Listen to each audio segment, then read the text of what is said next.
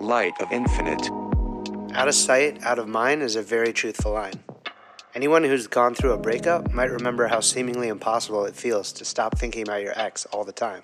But when you stop seeing them physically, you start seeing them less in your mind, and eventually the preoccupation subsides.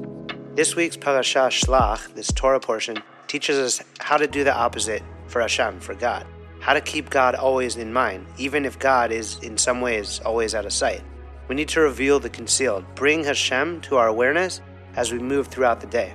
This is the power of the mitzvot, the commandments and the brachot, the blessings, elevating what's created back to its creator, its source.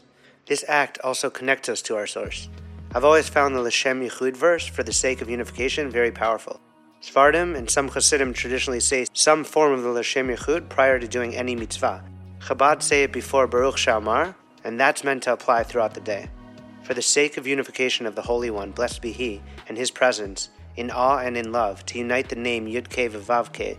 Yud-Kay, the masculine part of the divine, and Vav-Kay, the feminine part of the divine, in perfect unity, in the name of all Yisrael. Last week, we touched on the Zeir Anpin and the Nukva. This verse is meant to speak about their unification. As a result of our spiritual exile, we are far removed from the Edenic state and our godly souls. And so, the Shekhinah is not in a state of proper union with the Zeir Anpin.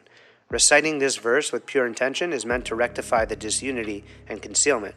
The verse's power is filled with the reality of the entire purpose of the Torah, which is, for the sake of the unity of the Holy One, blessed be He, the Zeir Anpin, and the Shekhinah, the Nukva, the pride of Zeir Anpin, the small face, the term used by Kabbalah, and the divine attributes which parallel emotions, or the seven lower Sefirot, an Aramaic for the Hebrew word Nekeva, meaning feminine. As it says in Tehillim and Psalms, "Open my eyes that I may behold the wonders of your Torah." Need to be actively aware. It's not just by thought or speech, it's also by action that we become holy. As Big Sean raps on Justin Bieber's seminal album Believe, the grass ain't always greener on the other side, it's greener where you water it. It's like this with anything, our relationship with our partner, with life, and even more so with our source, the light of the infinite. We need to open our eyes and align with the present, and have that presence manifest concretely. The Psukim, the verses that we read this week, contain so much wisdom on how to open our eyes. The deep Kabbalistic and mystical power of Tzitzit are a part of it. The other is understanding human nature and how to elevate oneself to divine consciousness. So we read, "Speak to the Israelites and have them make tassels on the corners of their garments for all generations. And when you see them, you shall remember all the God's commandments so as to keep them. You will then not stray after your hearts and eyes, which is in the past, have led you to immorality." In this verse, we are commanded to perform the ritual of tzitzit, to see them, and in seeing, to remember Hashem's commandments, and in seeing and remembering, to keep them. It's their being in sight that reminds us and brings us to action. Judaism is a religion that's built on action. Love without loving action grows stale and often leads to a distancing from what once felt unbreakable. The Hebrew word for love, ahava, has the root word hav, which means to give, which means love is synonymous with giving. Our faith is tied with action because action is giving of oneself, and it's through the mitzvot and other Jewish rituals that attachment, clarity, unification, and love manifest themselves. We have six hundred thirteen mitzvot. The word tzitzit has the numerical value of six hundred, and the tzitzit themselves have eight strings and five knots, totaling six hundred thirteen. So the mitzvot that we are commanded to remember and to follow are contained in the tzitzit themselves, as it's written, "And you shall see it, and remember all the commandments of God." The corners of the garments, Kanfei Bigdehem, represents Kanfei Nisharim, the eagle's wings with which Hashem spirited the Jews out of Egypt. The Zohar teaches that the eagle represents compassion, which is synonymous with Da'at, with higher perception, and that the most effective Da'at is tied to protecting against immorality. By wearing and seeing the tzitzit, a person merits mortality. Kanfei Nisharim is the concept that transcends time and space. Just as our four-corner garments of the tzitzit is meant to elevate a person to the concept that transcends time and space, all of the Torah's commandments are meant to take physicality and elevate it to spiritualize reality. It's only when we act with the intent to unify ourselves with the divine consciousness that we can unify the animal and the godly soul within us. The tzitzit are said to gather exiles towards redemption, which is why we gather their four corners into one hand prior to reciting the Shema, which of course includes the very paragraph on tzitzit from the parashah, the Torah portion that we're reading. Mitzrayim, Egypt, reflects Mitzar, a narrow, constricted space, which is the definition of exile, spiritual narrowness and constriction. Mitzrayim is referred to as Ervataaret, the nakedness of the land, which of course is referring to the immorality that was rampant within it. Rabnatan of Breslov explains that exile and immorality are bound together because the further one moves away from godliness and holiness, which are beyond space, the more the person becomes entangled in space, meaning in exile. To serve and connect with Hashem, each person has to rise above immorality and transcend exile. That is the purpose of Tzitzit. The Lubavitch Rebbe in Likutei Sichot asked the question, if the Tzitzit are to remind us of the mitzvot, wouldn't it be sufficient to have the Tzitzit themselves and not to be required only if wearing a garment? The Rebbe goes on to explain that the Talit is mekif. It's, it encompasses a person. Unlike food that is taken internally, a garment encompasses from without. So the Talit signifies a reality beyond comprehension, as it's external and surrounds the person, it's beyond the person. So that we see with six hundred thirteen mitzvot that the Tzitzit remind us that they come from the Talit, something that transcends intellect. The mitzvah of taking Tzitzit is only applicable with the Talit, and not on its own. The mitzvah is only when tzitzit are suspended from the all-encompassing talit, to remind us that all of Torah and mitzvot derive from a source beyond our comprehension. Jumping back into the verse and the power of sight, the word tzitzit is related to the word lehatzitz, which means to look. The idea is to be mindful of what one looks at so that sight, memory, and action are all connected to holiness and not impurity. The idea is to be mindful of what one looks at so that sight, memory, and action are all connected to holiness and not impurity. As we covered in the podcast, The Secret to Blessing, what we look at becomes images in our mind stored in our subconscious. Therefore, we need to be careful about what we take into our conscious mind, our intellect, the nefesh hasichlit, that's coloring our subconscious towards good. Since even when our intention in our conscious thoughts are for the best, our subconscious can still sabotage them. The reason for this is because our subconscious doesn't actually work with reason or logic, but rather with images and emotions. If we understand in any given situation that there's nothing to be afraid of, but our subconscious mind pulls from the past images stored and stuck, we will feel afraid nevertheless, since the part of our brain that our subconscious mind sits in takes up more than ninety-seven percent, and the part that compromises our consciousness, three percent, we need to be that much more careful to replace negative imagery with positive. This is what will balance our conscious and subconscious and bring us closer to a space of tranquility, which brings blessings. The Shema prayer that contains this verse from our parashah, from this Torah portion, is a declaration of our faith. It's said multiple times a day and has been fervently recited by our people since we were told its meaning over three thousand years ago. The powerful verse reads, Shema Yisrael, Hashem Elokeinu, Hashem Echad. Listen, Israel, God is our Lord, God is one. The five knots of the tzitzit correspond to the first five words of the Shema, our declaration of faith. The sixth word of the Shema is Echad, one, which represents divine unity. We deepen the lesson of not straying after your heart and eyes during the ritual of the Shema, as we cover our eyes with our right hand, with which we recite the first verse. The Hebrew word for eye, ayin, sounds like the letter ayin, which has a numerical value of seventy. A person's eyes can lead them to the roots of the Torah, which is associated with the seventy members of Yaakov's household, or they can lead a person astray toward material desires, like that of the archetypal seventy nations of the world. Kabbalah explains that there were seventy nefashot, souls, who descended to Egypt, which counter the seventy ministers of the other nations.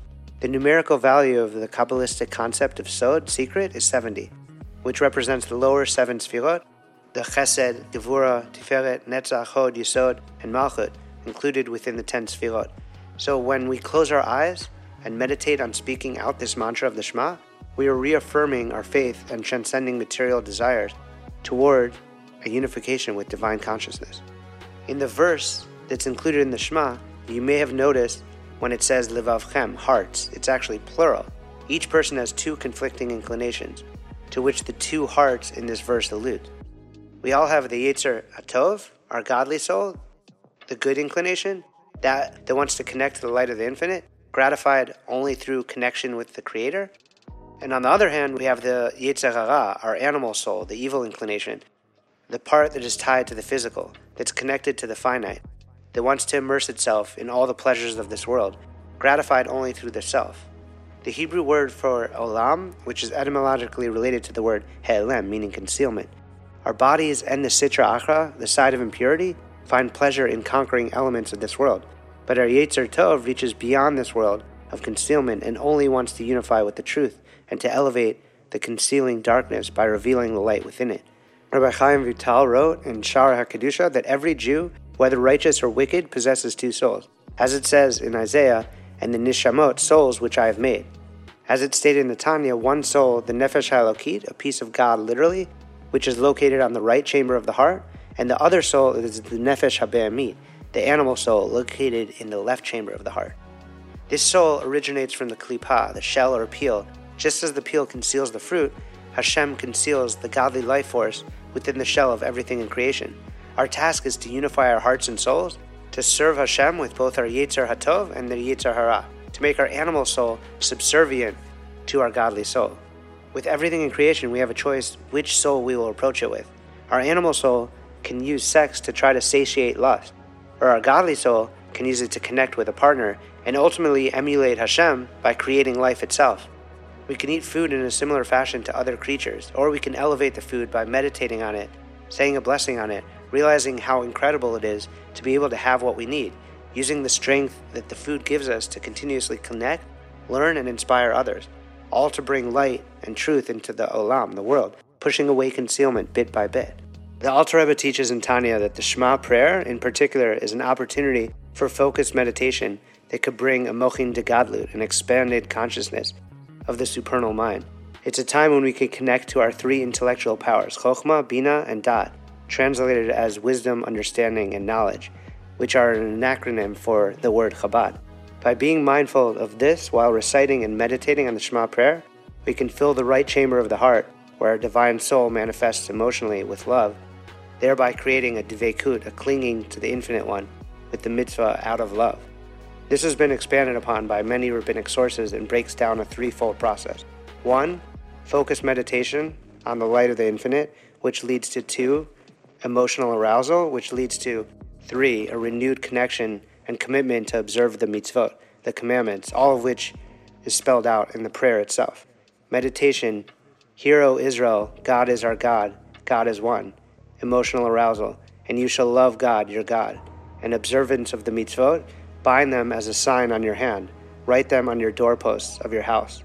This meditative emotional arousal is also the goal of the tefillah, the prayer that precedes the Shema.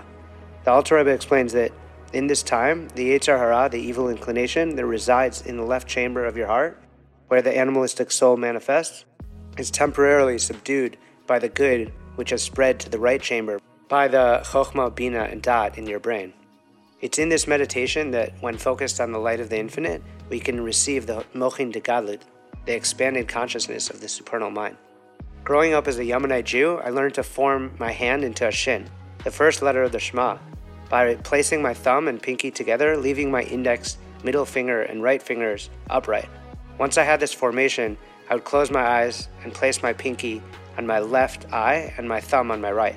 As I got to the last word of the Shema, Echad, I would bring all fingers together, forming a unit and a sort of Dalit, the last word of Echad. Then I would kiss my finger and raise them to the heavens and grab my tzitzit to hold throughout the rest of the Shema. It's a powerful ritual and one of connection and transcendence. Tzitzit are an interesting mitzvah.